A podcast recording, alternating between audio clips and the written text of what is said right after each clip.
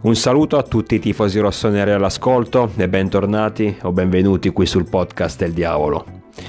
Archiviamo quindi l'undicesima giornata con eh, la vittoria importante ottenuta a San Siro per 4-1 contro il Monza.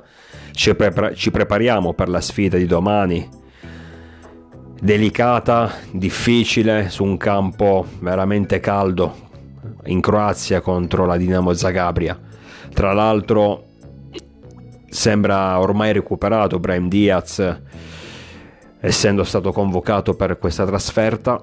Dicevo, archiviamo comunque l'undicesima giornata con un po' di rammarico almeno da parte mia perché ero fiducioso che avremmo in qualche modo rosicchiato qualche punto in vetta alla classifica. E invece le, la distanza di, di, tre punti tra noi e il Napoli resta invariata in quanto i partenopei ieri hanno vinto l'undicesima partita consecutiva considerando anche la Champions League all'Olimpico contro la Roma 1-0 rete di Osimè.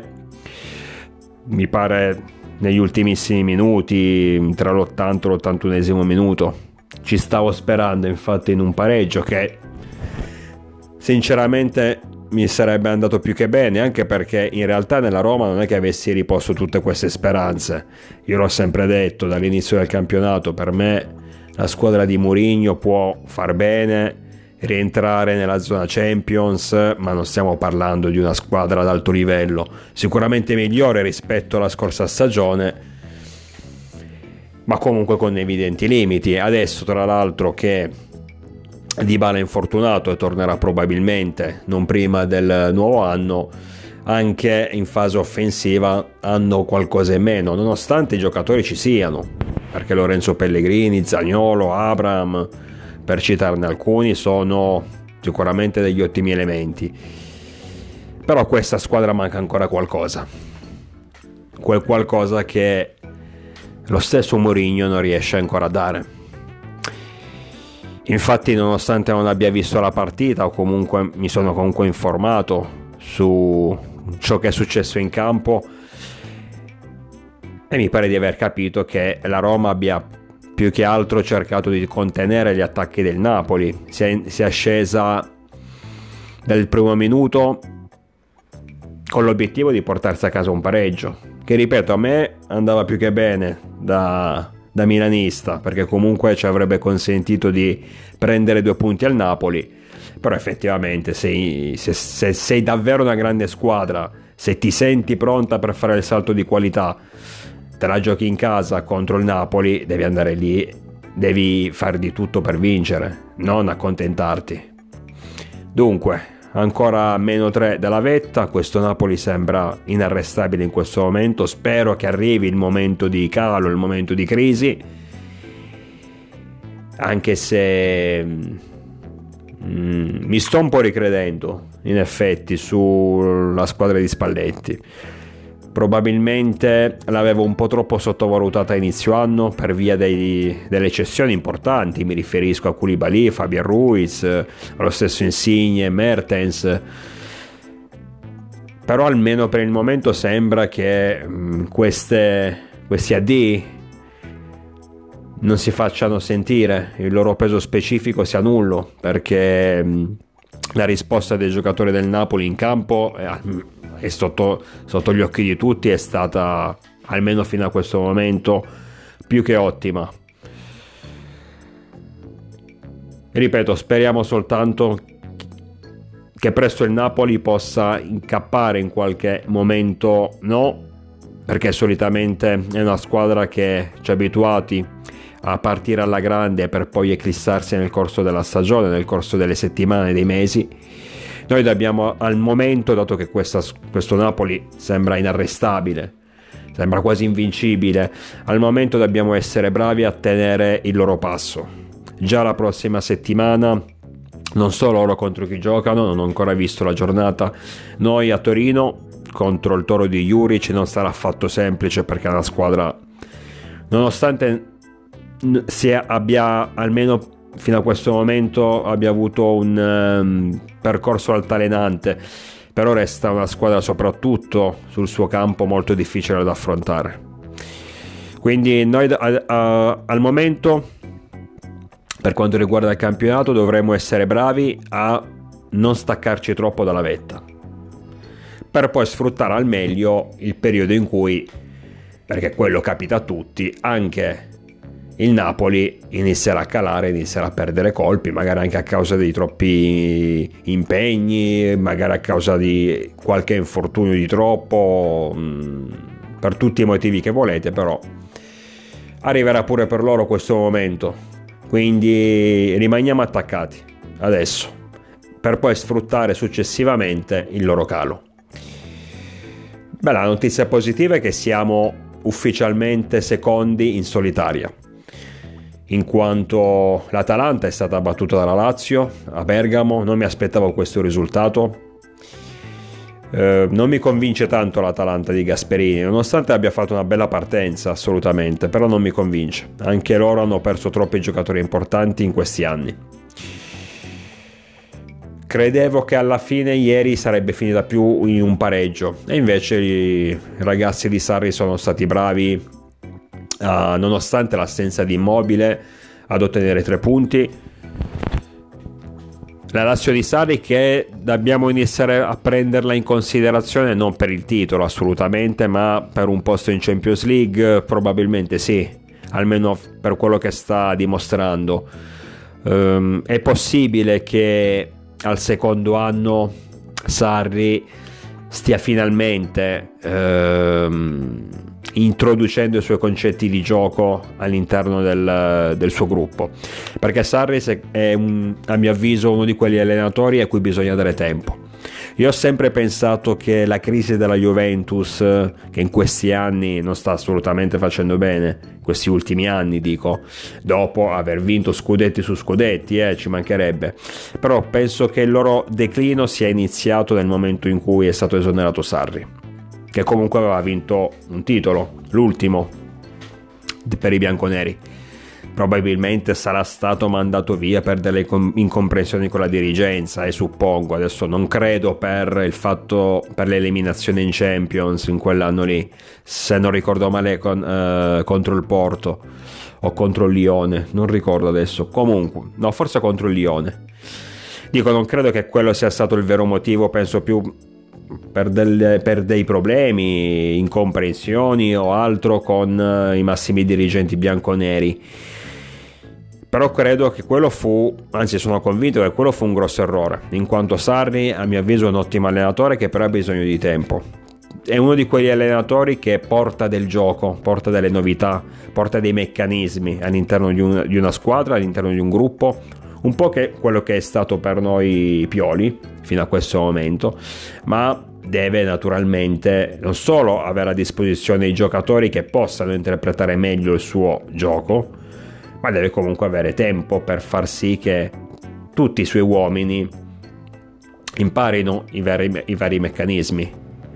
Non ci dimentichiamo le difficoltà enormi che ebbe Pioli appena eh, arrivato nel, sulla panchina del Milan, tant'è che dopo due partite già sui media, sui media, sui social si parlava del prossimo allenatore. Non si considerava minimamente una possibile risalita, una possibile conferma di Pioli. Poi il, quello che è successo lo sappiamo bene. Però questa idea qui, la Lazio a livello qualitativo, a livello, a livello tecnico non mi spaventa più di tanto. Non la considero assolutamente una diretta rivale per lo scudetto, se proprio devo dirla tutta, mi spaventa un po' di più l'Atalanta, se devo scegliere tra le due. Però credo, ripeto, che forse al secondo anno Sarri stia iniziando veramente a far giocare la squadra come vuole lui e questo è sicuramente un beneficio per la Lazio perché può diventare una mina, vaga, una mina vagante pericolosa. Quindi iniziamo a tenerla d'occhio questa, questa squadra. Per il resto è stata fermata, siamo, siamo secondi in classifica anche grazie alla sconfitta dell'Udinese in Friuli contro il Toro. Toro che, come detto, sarà il nostro prossimo avversario domenica sera. Ora l'Udinese nelle ultime tre partite ha ottenuto un, due soli punti, due pareggi, una sconfitta. Era normale che iniziasse a calare non ho mai considerata neanche una squadra papabile per i primi uh, due posti, cioè per il um, terzo quarto posto, figuriamoci per i primi due posti. Sapevo benissimo che col tempo, do- dopo la- l'esploit iniziale, questa partenza a razzo, dove effettivamente comunque l'Udinese ha dimostrato di avere un buon allenatore perché Sottil, almeno a pelle, mi piace come, come tecnico e dopo aver dimostrato anche di avere delle qualità nella rosa, ma sicuramente non all'altezza per poter stare a lungo nei piani alti della classifica, quindi era fisiologico che iniziasse a calare e penso che questo calo sia iniziato già da qualche settimana, quindi Udinese che farà il suo campionato, assolutamente per me può puntare tranquillamente l'Europa League, però naturalmente per qualcosa di più non la prendo neanche in considerazione. Per il resto dispiace per uh, il, gol all'ultimo istante, all'ultimissimo secondo in quella partita rocambolesca, abbastanza piena di veleni che è stata Fiorentina-Inter. Dispiace, mi intendo, per il gol di Mkhitaryan che ha portato tre punti ai nerazzurri. Senza quella rete all'ultimissimo secondo, adesso saremo a più 7 da Simone Inzaghi. Questa sarebbe un'ottima notizia. Invece, la distanza è ancora di 5 punti. Credo che comunque l'Inter, se va avanti così, non farà molta strada.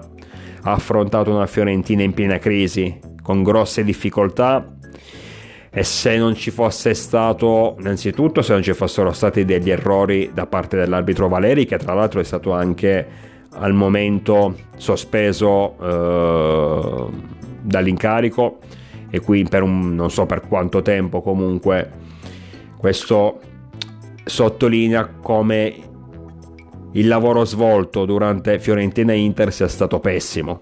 C'era un'espulsione abbastanza netta di Di Marco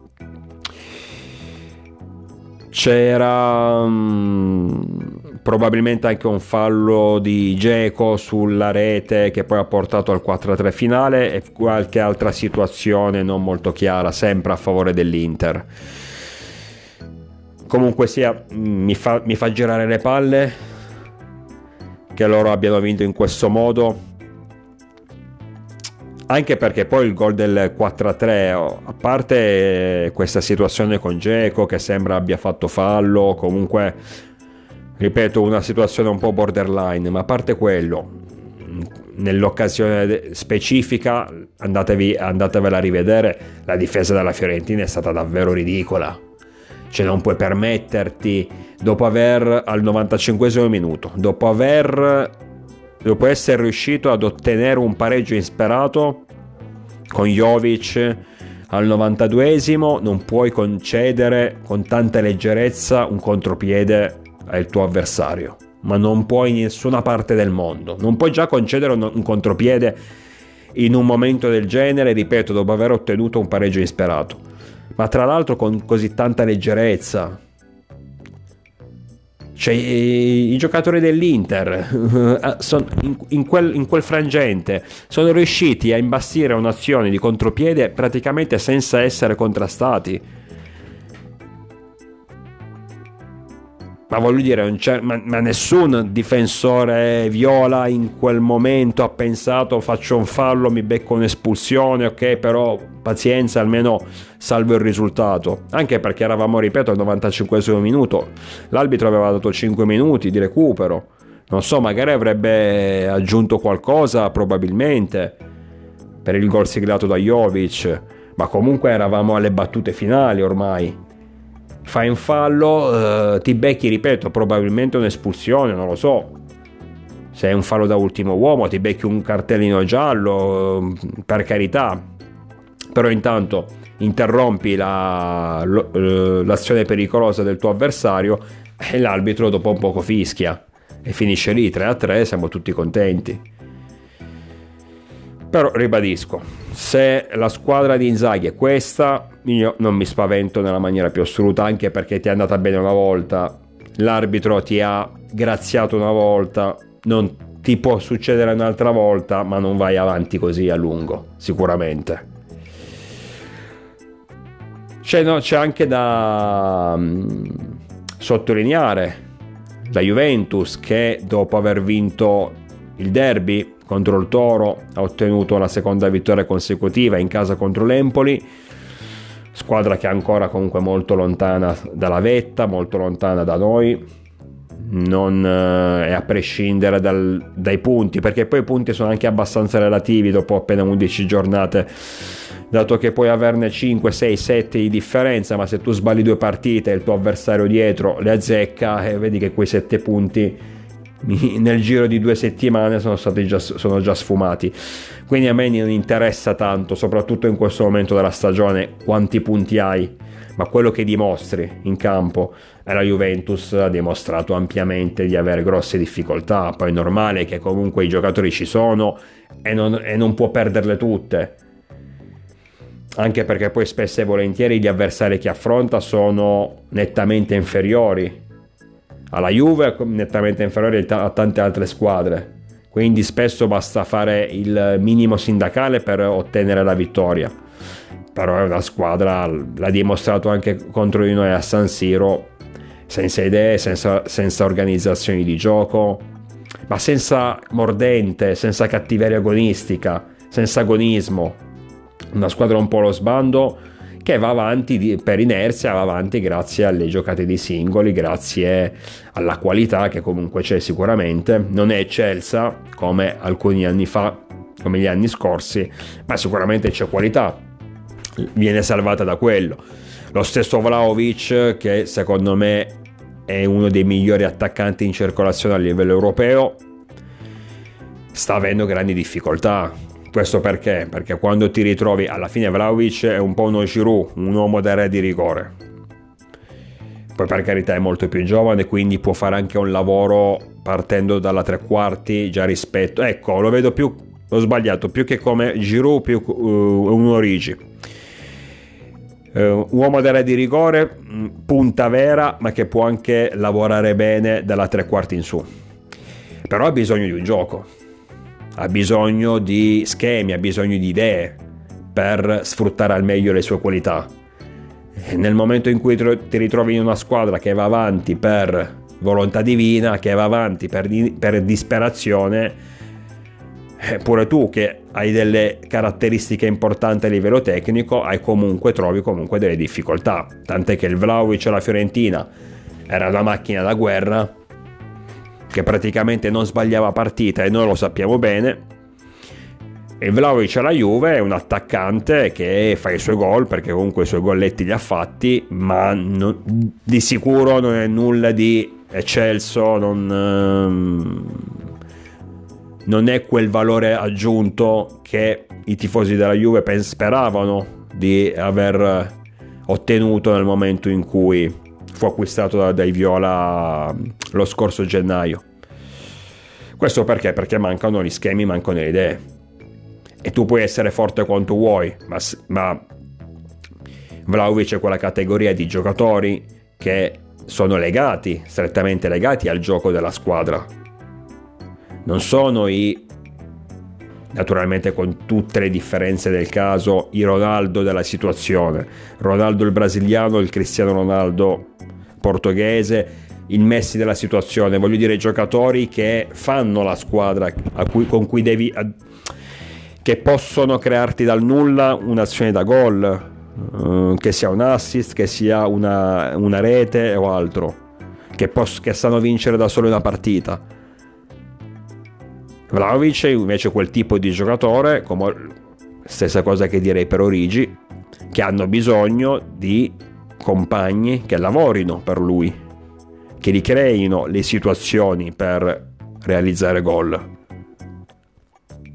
Sono, strette, sono giocatori strettamente legati ai propri compagni, al gioco dei propri compagni, al gioco della propria squadra, alle idee della propria squadra. È abbastanza significativo che un giocatore queste, con queste qualità stia trovando tutte queste difficoltà nella Juventus. Questo fa, fa appunto capire le, stesse, le, le difficoltà stesse che la Juve affronta. La Juve sta incontrando per quanto riguarda l'esprimere un gioco convincente. Detto questo ragazzi, adesso ci prepariamo per la Dinamo Zagabria, domani è già partita. Ci sentiremo poi nel post match sperando di poter commentare un risultato che almeno non ci tagli fuori dal passaggio del turno perché ormai manca così poco che se sbagli una partita rischi di vedere crollare tutto. La cosa importante sarà comunque rimanere in lotta per raggiungere gli ottavi alla fine di Dinamo Zagabria Milan per poi giocarci tutto, il tutto per tutto la settimana successiva contro il Salisburgo a San Siro. In una situazione sicuramente più agevole perché domani sarà dura soprattutto per il clima che troveremo. E perché poi la Dinamo è una di quelle squadre che esprime il meglio soprattutto nel, tra le mura amiche eh, tra le mura amiche quindi non sarà semplice Vediamo come va ragazzi, dai. Siamo comunque pronti, sicuramente daremo il massimo, anche se in Europa abbiamo ancora troppe difficoltà rispetto all'Italia, soprattutto per quanto riguarda far emergere la nostra personalità, forse siamo ancora un po' contratti, forse siamo ancora un po' timidi in alcune circostanze. Ma sicuramente possiamo giocarcela, possiamo ottenere un ottimo risultato. Io vi aspetto numerosi, naturalmente sempre con il diavolo dentro.